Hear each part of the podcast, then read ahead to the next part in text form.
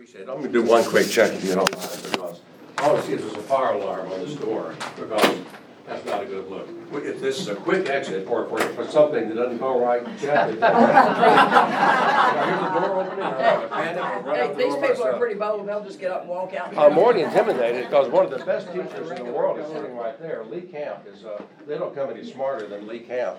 And I'm in a Bible study every Thursday with his father, who's one of the most gracious men in the world. And your mother, Gail Camp, is just a jewel. I, I know y'all are proud of her and we're all proud of your family. Um, so the name of the top, the topic of the class was, what, what do I know about Steve Brumfield that he won't tell that you need to know? And um, I could go on. I mean, how much time do we have? Uh, actually, the, the way it started, he said, "Talk about the things you know now that you didn't know in your 40s." I'm thinking, "Oh my, oh, don't get me started." When you're in your 40s and you're building a career and paying for a house and raising kids and trying to deal with kids, that could be a. Uh, anybody have any teenage? You remember those teenage years when you think you're talking, you're thinking, "Are they hearing a word I say?" And I had those years, and uh, fortunately, it worked out okay. I got a son that's a vice president of Microsoft, been living in LA for 20 years, and my daughter's a doctor. And I think they picked up workaholic tendencies from me, so that's the bad side. The good side, I hope they learned something. Fortunately, Linda Meadow reminded me when I walked in that well, I had her in a class years ago, and she said, I, I remember curving your grade to get you out of there. I went from, I, I got a D and got out, and, uh, and so I, I owe Linda dinner or something in all this. You know, in life, I know, here's the funny thing, talking to you guys about life, how do you talk to Lee Camp about life? You guys have done more life and done it so well than all of my days put together. The only thing is I'm smart enough to know that I've lived more days than I have left. That might be all of us, actually. And when you have lived more days than you have left, you really value each day because you see, in life, a lot of things came so easy for me. I'm, not that I'm that good, I just studied people. And um, um, I got a job when I was 15 years old at a radio station in, uh, out of town. And I got a job at the what was then the number one rated station in Nashville. WMAK was at 1300, and back then it was the thing. So I was going to school at Lipscomb, running down to WMAK, running back to Lipscomb because back then we had Bible class and chapel every day. I asked Carl several times, "How did people keep coming back? We never got to class. We always had, we always had classes." There's a man here I dearly love. Fletcher Srygley over here is a jewel. I hope you guys know what a jewel you got here in this building. I could not have lasted a week in his physics class. But in our weekly Zoom, the wisdom and character and care for people that that man has and models is a, you have a jewel here. I, I know you treasure him. Do you get free parking, Fletcher? Do they give you free parking? I hope they give. I hope they. I hope they give you free parking. Well, well, they should. I'll put in a word for you if we can. But you know, I got that job, and then back when I graduated, the two, number one, number two book in the country was "Winning Through Intimidation." How's that for a title? And "In Search of Excellence." We were kind of groomed. If you went to the Axel Swang School of Life, you came out of Lipscomb. That was, I think business was the most profitable revenue source in the departments at Lipscomb. Uh, Brother Swang had a lot of people that came out of there dying to succeed. And that's sometimes you start buying into that. There was a silly magazine I started subscribing to back then called, believe it or not, Success Magazine. Give me a break. We've got more blessings than I can even begin to count, more than I take for granted, actually. And here we are. You get success, and what do you want? More success. More, more. And it's like an addiction. The more you get, the more you want. Well, how does life perpetuate like that? And um, so I uh, got a job in Nashville and moved to Houston and moved to Atlanta. Worked for. I, I I learned this when I was at the radio station.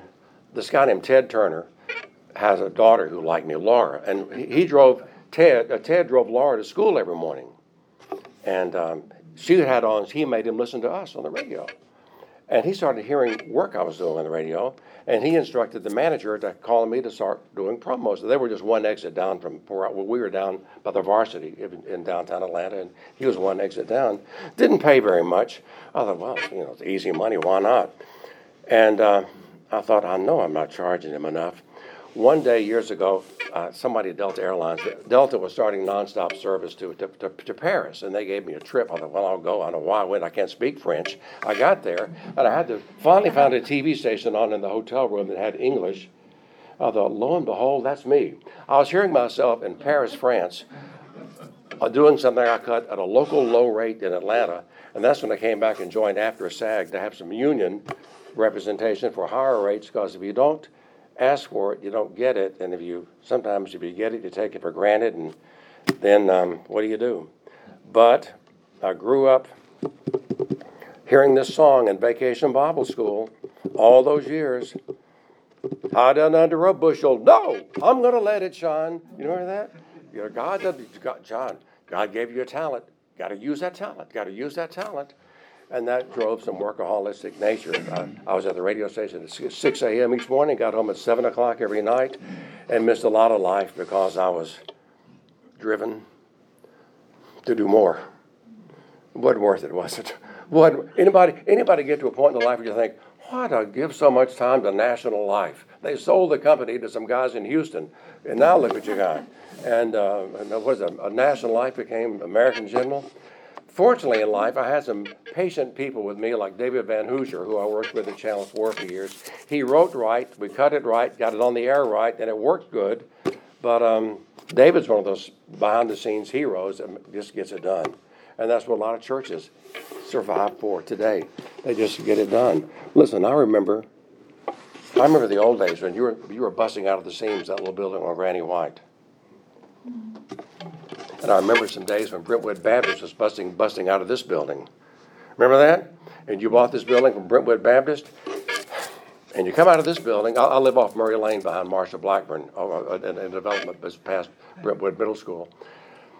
But I come out of, I come out of BH and come by OC and look over this hill and see Brentwood Baptist and the job Mike Glenn has done, and Mike's retiring at the end of this year, they're going through a transition. And look at Hillsboro right now. Hillsboro doesn't have a preacher. Hillsboro Church of Christ is looking for a preacher. As these men, fortunately, Josh is, you got Josh another good 15 years, I guess. Uh, maybe 20, maybe 20. But when Walt retires, when Josh retires, when the Rubel Shelleys retire, who's going to fill in the gaps? Where are we going, folks?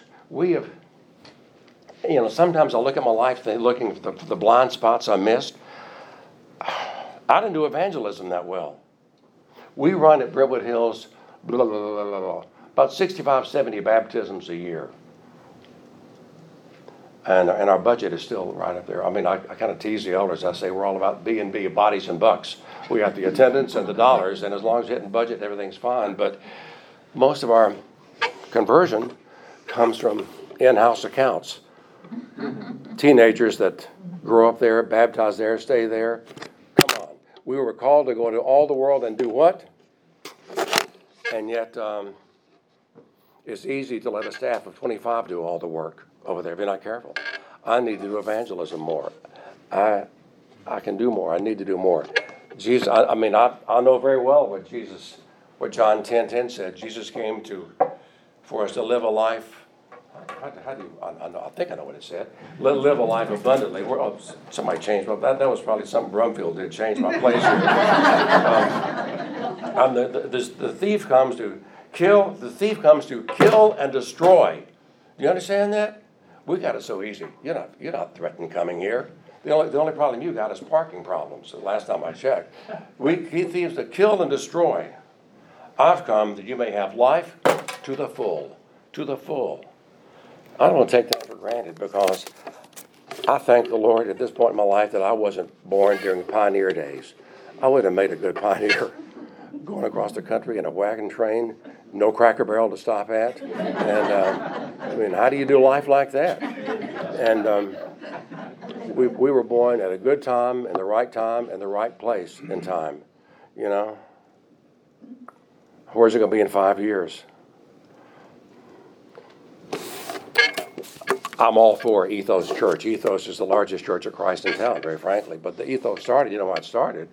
Some kids at North uh, Harpeth Hills wanted a church that looked like them. And they started a church and it's exploded. And um, I want a church that my kids will want to go to, and my grandkids will want to go to.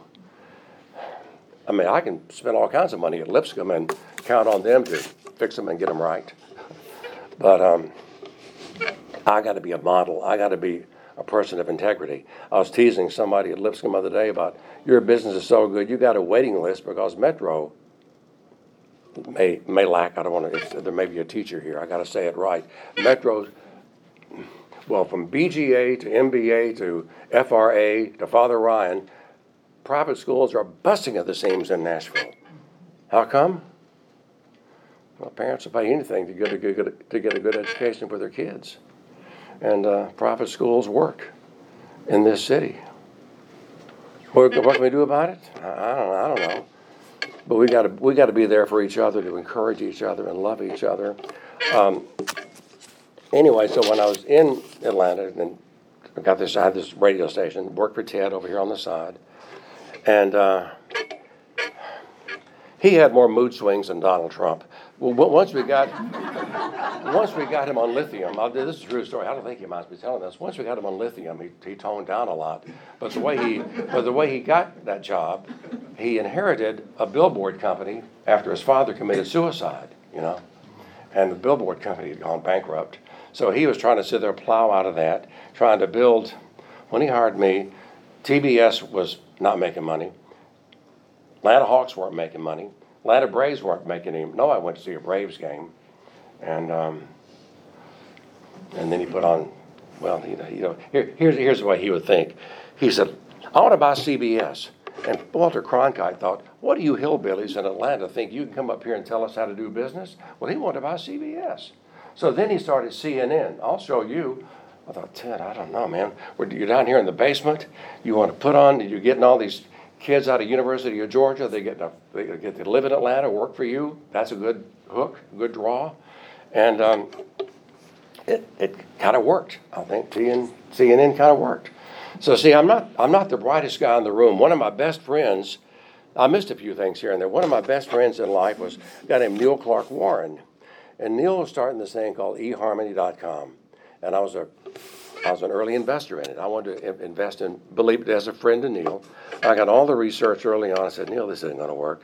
When guys are dating girls, they lie. You know, they tell them you got more money, they're better looking than they are. They tell them they got a bigger car than they got.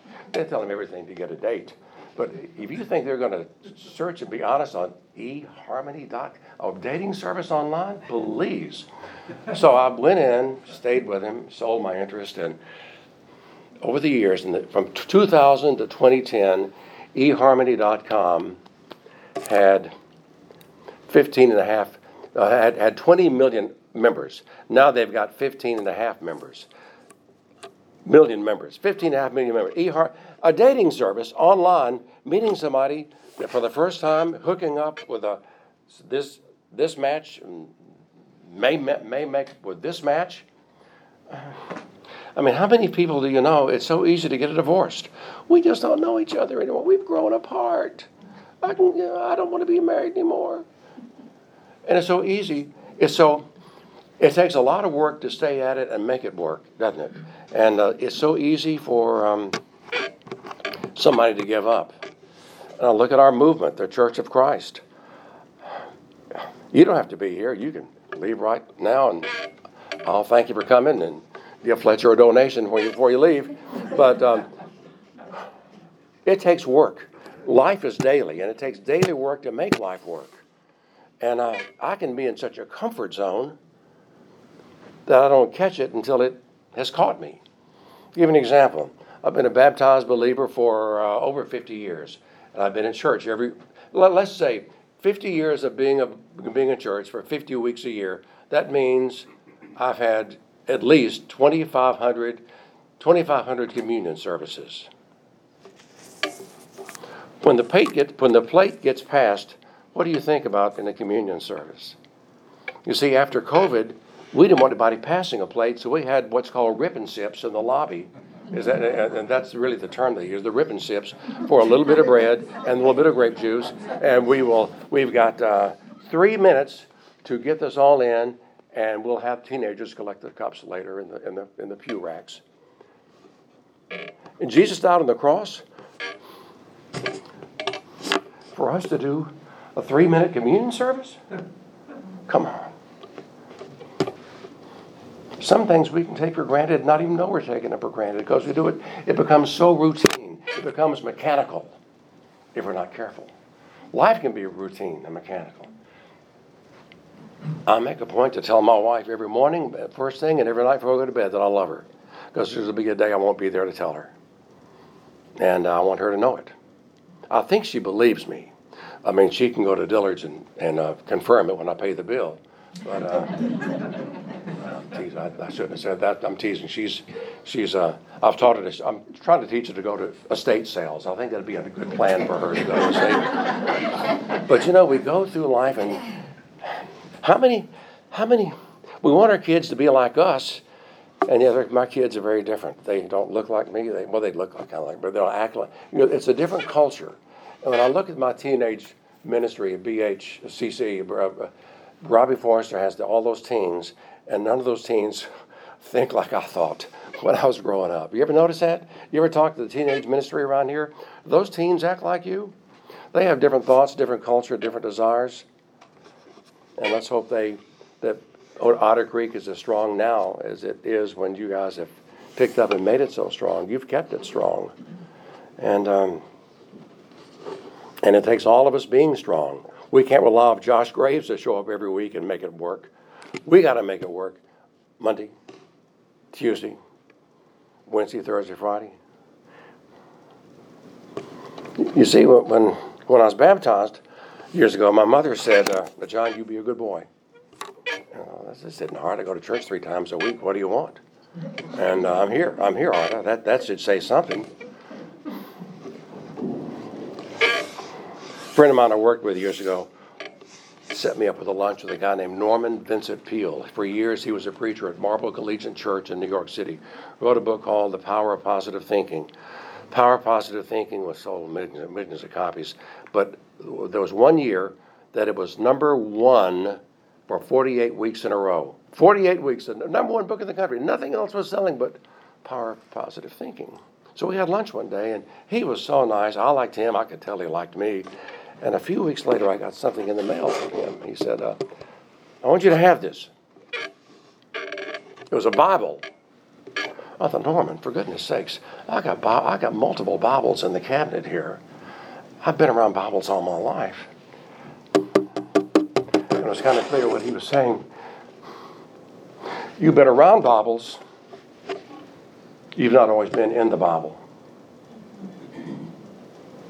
you know, my, my, my, the, the degree of my love for Jesus isn't just how many times a week I go to church. I learned, a guy named A.W. Tozer had a great line once. He said, um, God can't use a man until the man's been hurt. Having a little bit of failure here and there. Nobody taught me how to about failure. I had everything going for me. Everything was work. Zippity, every day was zippity doo. I woke up singing that, I think, in my head. But what do you do when a failure hits? What do you do when a wife leaves you, when you lose a job, when health, when a, when, a doctor calls you with a health scare, more than a scare, with a health reality, a new reality? I wish, Gail, we're going to get better. You know, I, I know, I'm sorry, I shouldn't be speaking to you directly, Laura. I shouldn't be doing this, but your, your, your fabulous father and your family has been so your mother's such a wonderful person. How do you, and you're so faithful. You, you've been such a faithful. You know, her, her mother is not what. Maybe you'll get better. I don't know. But how do you, you know, where's God when it hurts? You ever say that, Lauren? Where is God when it hurts? Why, God? We made such an effort. It was 24 degrees when we got up this morning. We got to church in 24 degree weather. You know we love you. We are here in 24 degree weather and nobody's left yet. That should say something. So sometimes we just got to hold on. We just got to hold on very tightly because the world is trying to pull us apart from all this, you know? I got, we got a world right now. Last last figures were that two thirds of people in the country have thought about have wanted to quit their job in the past year.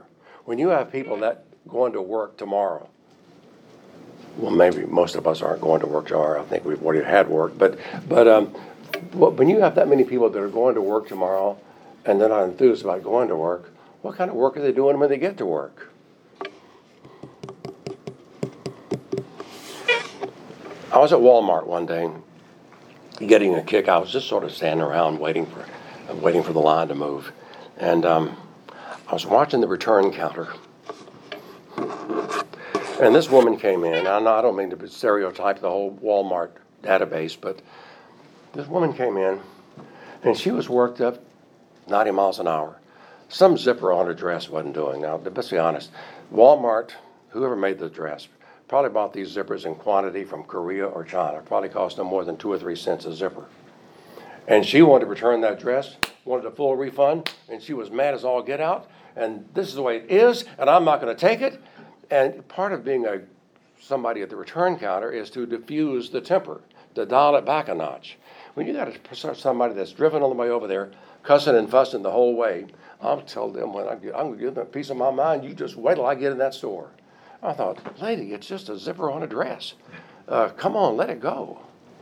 But you know, we can let emotion get a hold of our life, and emotion can lie to us. See, Steve and I grew up in the news business. I deal with facts more than emotion. He had to follow Ray Blanton around for a long time and, and, and try to be forgive. Steve's big challenge has been forgiving Ray Blanton, which some people still haven't. The only governor that ever went to jail and said, I still didn't do it. Come on, Ray. Between Ray and Jake, remember those Ray, Jake Butcher and Ray Blanton days? That was all your fault, Steve. You should have put, you should have, you should have exposed what you knew, and this could have gone better for us. But sometimes I'll look in the mirror and think, what do they see that I can't see, that I don't want to see? Early in our marriage, I had an exercise we did once a week. Uh, we don't do it now because we somehow it's, it's weird. We're weird. We, I think the way she thinks, she can almost read my mind. It's like, where'd this come from? This is a weird marriage. But early on, I said, I want you to tell me every every week. I did it before Saturday so I could be good on Sunday. But I said, um, tell me where I can do better as a husband. Tell me what you want. What am I missing? And it usually centered around you're spending too much time at work. All you think about is work. I had an affair. My affair was my job. That's stupid, isn't it? Yeah, it is stupid. I can read your mind, you know. And um, you can get so addicted to doing what you want to do that you might miss what you ought to be doing, you know? And it takes a daily discipline of looking in the mirror and saying, what do they see that I can't see or I don't want to see or I need to see? I, I think so, you know. It's not about just coming to hear Josh on Sunday and going home Sunday afternoon or going to Jason's Deli or McAlister's Deli or Puffy Muffin. It's about waking up tomorrow and making tomorrow as special as today has been for you. Because I know Josh had a good sermon. I stood out there in the lobby and listened to part of it.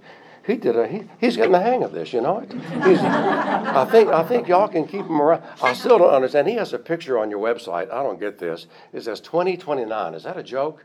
Is that when he's retiring or something? Or, Our uh, ten-year plan. huh? Our ten. Oh, your 10-year plan. Hundred years of Otter Creek. Is that right? Twenty twenty-nine. Is that right? Wow. Boy, and Fletcher wrote me a note the other day and said, You should see a list of some of the preachers we've had. And it goes on. Fletcher, you want a history lesson? Get him to teach this class one day, and you'll hear the heritage you've inherited. Besides, not Jesus, you got a gift of being a member here. See, I get free parking at Brentwood Hill, so I, I, you know, I'm kind of locked into there. But, uh, and, uh, but um, you are, we are blessed to be here. And I don't care if it's Woodmont Hills, Brentwood Hills, Otter Creek, OC, uh, OC, or Harpeth Hills. We are so blessed in this city. I was telling David a minute ago. David and I knew each other, and uh, no, no, I was telling uh, Carrie a minute ago about this. When we were in Atlanta, we went to the largest church of Christ in the city of Atlanta, the largest church of Christ in the state of Georgia. Atlanta's 6.1 million people right now. Atlanta's exploded. Did I say this already? Um, today, Brentwood Hills and Woodmont Hills, are not a Creek, is larger than our number one church in the state of Georgia, North Atlanta. How'd that happen? How'd that happen, folks? What I'm saying is, what you got going for you today could end tomorrow if we don't keep working it, if we don't keep inspiring the next generation to pick up where you left off. This ain't permanent. It's just here. I think the word is a vapor, a mist, me. So see, I don't get too full of myself because I can. I know I'm not here a big a deal for that long. Um, but, but if I believe everything people said about me, I might start thinking myself seriously. There was a time I have a studio quality phone lines in, in my home, and I could hook up. There was a time I was doing 39 TV stations a day for sessions, and uh, one would go out that, that had me for 15 minutes. We'd be together, we'd talk, they'd email me a copy or fax it, I'd read it, and they'd go. And what Linda was saying, you, you wouldn't, I would expect you to hear this because I'm not the product, I'm the picture frame, but not the picture. But if you heard for years, after 30 years, it said, see if I can find the mood now. I've been talking so, too, too much here. From your news and information leader, this is News Channel 5 at 6. That was, that was the opening every night. And there was a time that every night at 6 o'clock in 39 cities, a breed like that, or a mood like that, or words similar to that were all hitting in all these markets because they all were using me. And uh, I'm not doing as much now. I'm just bored with it. But um, it was a it was a gift I had, a gift I used, and it made a living. But it owned me for a while. It owned me a bit. I got a kick. There's a man I really came to love in Atlanta named Truett Cathy, and uh, it's so funny. He uh, he called me one day. I was supposed to interview him that night for the. Uh, I was supposed to get a, get something on tape for them to use at Chick Fil A headquarters. And he said, "John, I want to tell you. Here's my here's Trudy's phone number." I said, "Who's Trudy?" He said, That's my daughter. She lives next door to me. He has three sons, three children Trudy, Dan, and Bubba. And uh, he said, We have dinner every night with, with Trudy. Either I go there or they, she comes here. Huh. And Trudy one day told me a story. Now keep in mind, Truett Cathy became a he became at least a millionaire. He, I think some said he was a billionaire with Chick Fil A, but he gave so much away. Truett and Ben, his brother, worked at a little place called the Dwarf House for years. The Dwarf House a little, little old place in Hapeville, south of Atlanta, next to the Ford plant. And all that's how this all started. The Ford customers, Ford assembly plant customers came over and they were all eating there. So that's how he developed the Chick fil A sandwich and it went big. But they, they found him one day out in the back cutting flowers. I said, Dad, what are you doing? He said, Do you know what a florist charges to deliver uh, flowers on Valentine's Day? Now, Truett could have had a secretary call the, call in order and deliver, have flowers delivered, but he's doing it all himself. He's still the president, but he's, he's in charge. And he didn't want to have to pay a florist to deliver flowers on Valentine's Day, so he's out there cutting a bouquet for Jeanette, his wife, to hand him on Valentine, to make sure she had flowers. I think, Truett, you could, you got the money, you could, you could do that.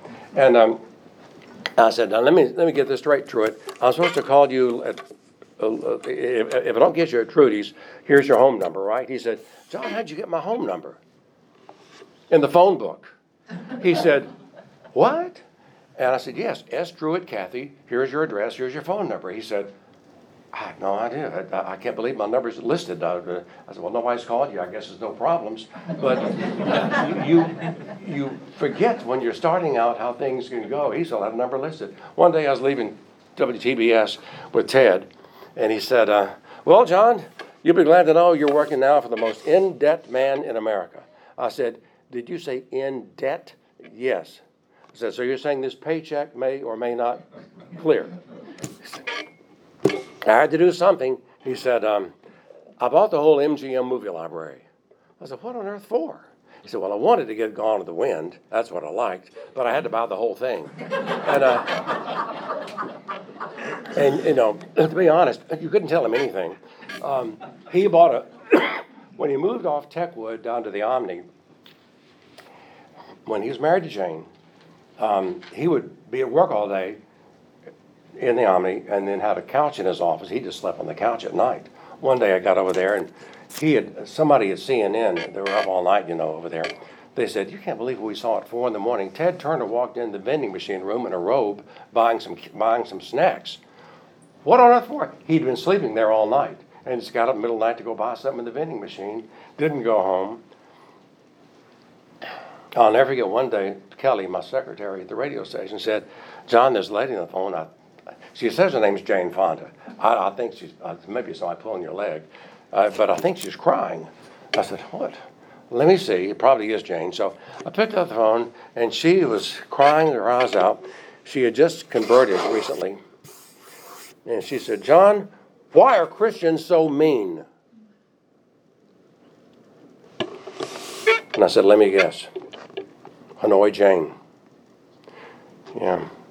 We can say we forgive, but it's hard to forgive. I told this story to, to a Marine friend of mine. He said, John, if you want to hear some good cuss words, uh, you should have heard what we said about Hanoi Jane back when she was doing that Hanoi Jane routine of hers. She grew up in California, didn't know any better. She changed her life. She changed. God forgave her. But we couldn't, apparently. Somebody said, Hanoi Jane. She didn't like that past. She didn't like that name. And somebody brought it up, and she was crying her eyes out. Huh. So the illustration there is sometimes you're hearing a voice, you see with eye contact what you need to see at times, you know. It takes it takes more than an email conversation and Facebook likes to have a relationship in life these days. But we can get so spread thin, we can have tons of friends but not know nobody, and um, and not even think about it. Um, so um, I like Truett. Truett. One thing Truett Cathy did. He taught a class of eighth grade boys at Jonesboro Baptist, where he was a member for years. He taught eighth grade boys for over 60 years. Imagine one teacher coming back with the same notes for 60 years. I said, why do you, why do, you do that? He said, that's a transition time in those boys' lives. I can sell chicken sandwiches all day, but I want to make an impact in their lives. He said this to me. He said, I, I do that because I love those boys. I want them to do well. I want them to be ready for life, to be ready to deal with the culture of life, to be able to pray about picking the right mate for life. Those eighth grade boys, that's a transition time in their life. I want to be the influence in their life because some of those guys don't have this, some of those kids don't have this kind of talk at their home. Boy, boy. Yeah, we all got so busy we forgot to say the right thing at the dinner table. What dinner table? When my kids got a driver's license, I had to go looking for them. When, you know, where's Brandon? Where's Lindsay? They, well, they're at so and so's house tonight. They get gone. They get a license. They get gone. Remember those days? You ever have days like that? Couldn't find them to save your life. And one night I got a call from the Marietta police. My son had been arrested. He'd been pulled over for speeding and he'd they did an alcohol test. He'd been drinking. I thought, I don't drink. There's no liquor in my. What's my son doing? Drinking. We've talked about this. So then Talk about a teachable moment. Then what do you do? I wanted to go down there and scream. I thought I may go down there and be and be in jail for murder. I thought about killing him that night. I thought, well, that's not a good idea either. I mean, there's only so far. Bart Durham can only help you so much, you know. And um, so I, I, went down there. I didn't have a I didn't have a lawyer on retainer like like like Trump does. But um, I, I went down there, bailed him out, all the way home. I wanted to fuss at him, but that's not the time he'd be listening. He was embarrassed. He was humiliated. I thought, where do we go? What happens tomorrow? What happens next weekend? Has he blown my trust? But he still has my love. And that's what I have to remember for this lesson. God loves me and you more than anybody on this earth ever will. God has loved you more now than there's nothing you can do right now, Linda, to make God love you more. Now, I know that. But if we don't repeat that, we may forget that. Because this is a tough world. If Lee Camp were talking, he could probably tell you stories that would blow your mind about the way students were when he was a student and the way students are coming in now at Lipscomb, what they are like, what they think, what they are, how do you teach them? How do you get them to listen? Lee, they're on, they're on their phone, your whole class. Have you noticed? Have you noticed? yeah, yeah, we heard that Dr. Camp. Yes, yeah, yeah. Uh, yeah, what, what? I couldn't be a teacher today. I'm having a hard enough time being a student today. But I can't stop being a student because I got more to learn. I know just enough to know I got more to learn. I know just enough to know I don't know everything. But it's taken me a lifetime to learn that. Because at forty, I thought I could, I could tell you the way it is and the way it's gonna be and, um, fortunately, I had a psychology major and I, I knew enough to know the insecurities of people in broadcasting. David, uh, we, we, we, we've been around that. And, uh, you don't beat them, you, you, you, you, you, you, you boost them up, you don't beat them down. And you, uh, don't do a air check meeting going over their tape or their work by telling them everything they did wrong. You tell them, here are your strengths, and let- let's build on this and do it better. I know Lardner, I still talk to Lonnie Lardner a lot, and she would spend more time. I said, Lonnie, you were, I'm looking at the clock. You were here after midnight last night. What are you doing? I'm working on my writing for Kettering. Kettering wants to see me improve my writing. I said, Well, you're wearing yourself out. Is it any better? Well, he said, No. Well, it probably isn't any better. But, you know, we, we have certain things we really work at, but we can overthink it and blow it out and just um, get it out. And uh, you need a Lee Camp to give you a grade every semester to see how you're improving in, in life, you know? I can be too close to it to see my faults, my shortcomings, my blind spots. Anybody else? I mean, Perry Cotham was a, is, was a great teacher over there for a long time.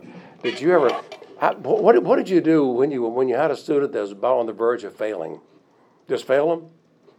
What did I do when I did what now? Uh, yeah, well, yes, yes. I, I, Laura, I told you I was talking to you, but Laura, I told you to tell me to slow down if I'm talking too fast.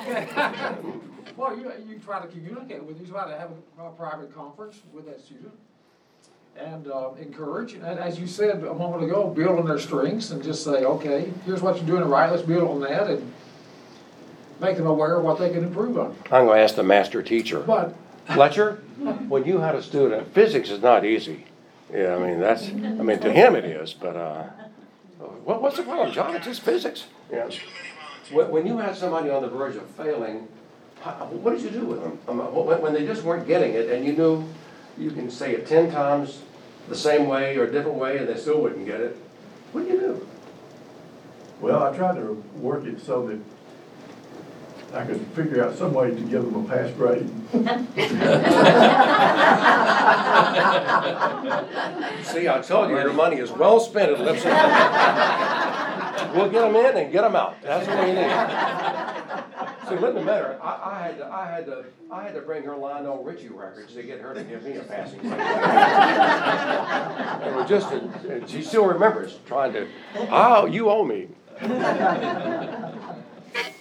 What are y'all thinking? Anybody thinking, or is anybody, at least nobody's left? Anybody got a thought? Have I said anything that made you think about your life in the forties? David Van Hoosier, I- I I knew, want- I knew you'd be thinking. I just want to compliment John Young publicly. So, uh, I was at Channel Four WSMV, working in marketing and promotion, and I was working on public service announcements that we would do. And John would do the voiceover for those, and we'd talk on the phone about it. And I just remember this was a life lesson that you taught me, but I was gonna do a public service message about alcoholism. Um, and I wanted to start it off in a roundabout way, saying, welcome to the wonderful world of an alcoholic, and then show all the terrible things.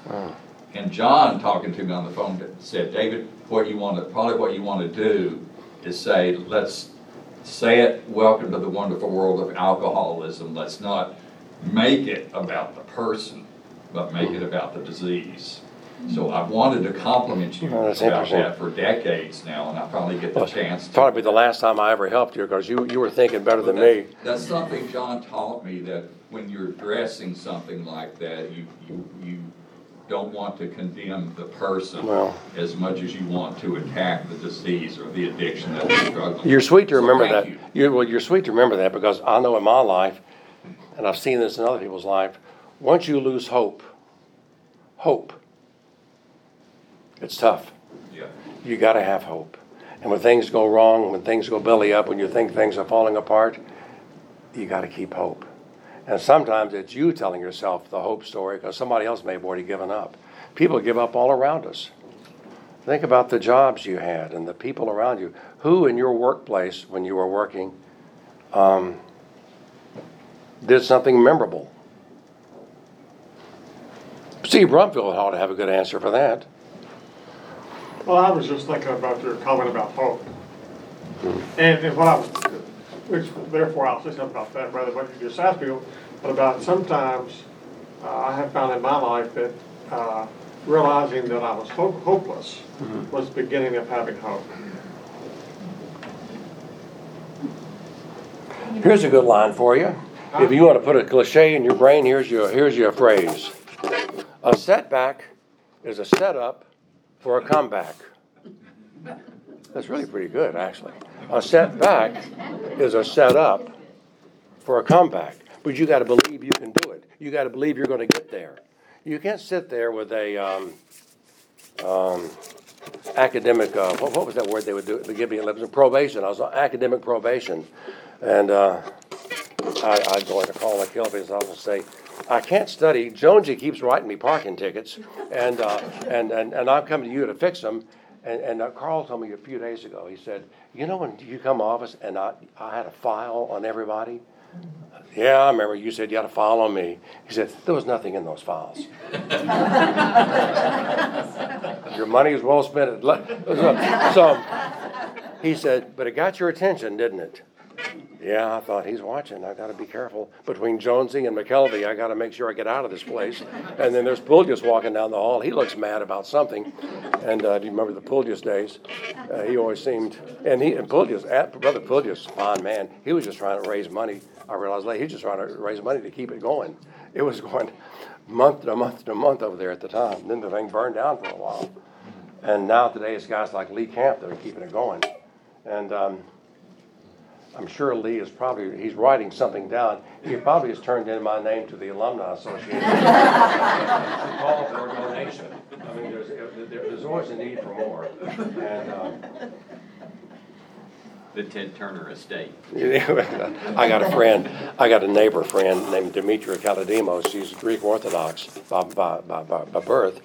But I, last donation I made to, to, to uh, uh, Lipscomb, Lipscomb Corporation was in her honor, because I was glad. There was a time when I was there, all the teachers were from our movement, you know? And uh, to have a Greek Orthodox person li- working in the communication department tells me that they, uh, they are seeing that other people have a gift, and maybe we can be a gift to her as she teaches there. And, because she has a lot to say, and she's gotten more than I ever knew. You know, it's funny. I, I get one, one of my weaknesses is jealousy, and I am watching the time, Linda. It's ten till. I'm sure you're going to probably shut the lights off to give me a hint here in a minute. Uh, opening the door too soon. I get I get jealous at times. Back when I, you and I were at Lipscomb, I think we ran about a thousand students. Does that sound right? A thousand, eleven hundred, and today Lipscomb was four thousand eighteen. A lot to celebrate. One of my, I love Bob Fisher. Bob Fisher did a great job at Belmont. He did a fabulous job at Belmont, and we can't catch him. I mean, we think about playing basketball every year, and maybe let's see if we beat Belmont. There's a lot more to it than that. We're 4,018. Belmont's 8 8,000, double 8,012 at Belmont. Go figure. Abilene is 4,500. Pepperdine is 7,600. That little school over in Searcy is 7,145. That Searcy school just won't stop growing. Walt Lever had a fit last week. He said, we, we were talking about something. He said, My granddaughter just went to Searcy this week to look at a school for to go to. Uh, how can Walt, who's been on the Lipscomb payroll for decades, it was eating him alive that his daughter, his granddaughter, may go to Searcy.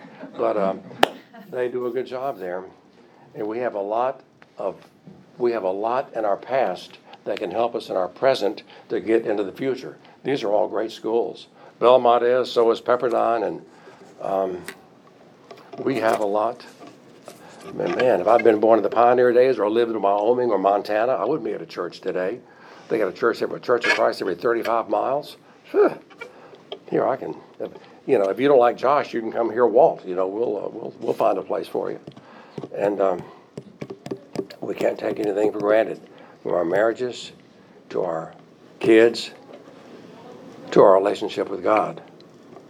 And the best gift of all, of all the gifts in the world, is the gift God gave us and the gift we keep getting. That He loves you and me more than He'll ever love us, and loves us more right now more than anybody loves us. Laura may tell Lee she loves him, but Lee, I know you know this. I know the way you live. God loves you. I, I don't fully understand how much God loves me. That's how endless His love is.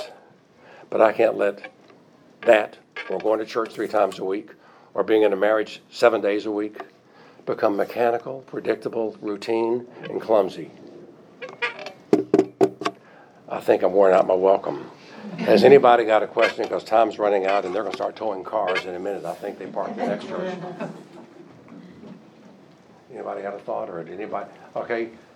Lee's gonna pass around some paper. We're gonna have a pop quiz to see if anybody remembered anything that I said. And if, and if I get a bunch of blank pages coming back, I'm gonna give up and go home and cry. Any thoughts? Thanks, John. Thank you. John, thank you so much. Great.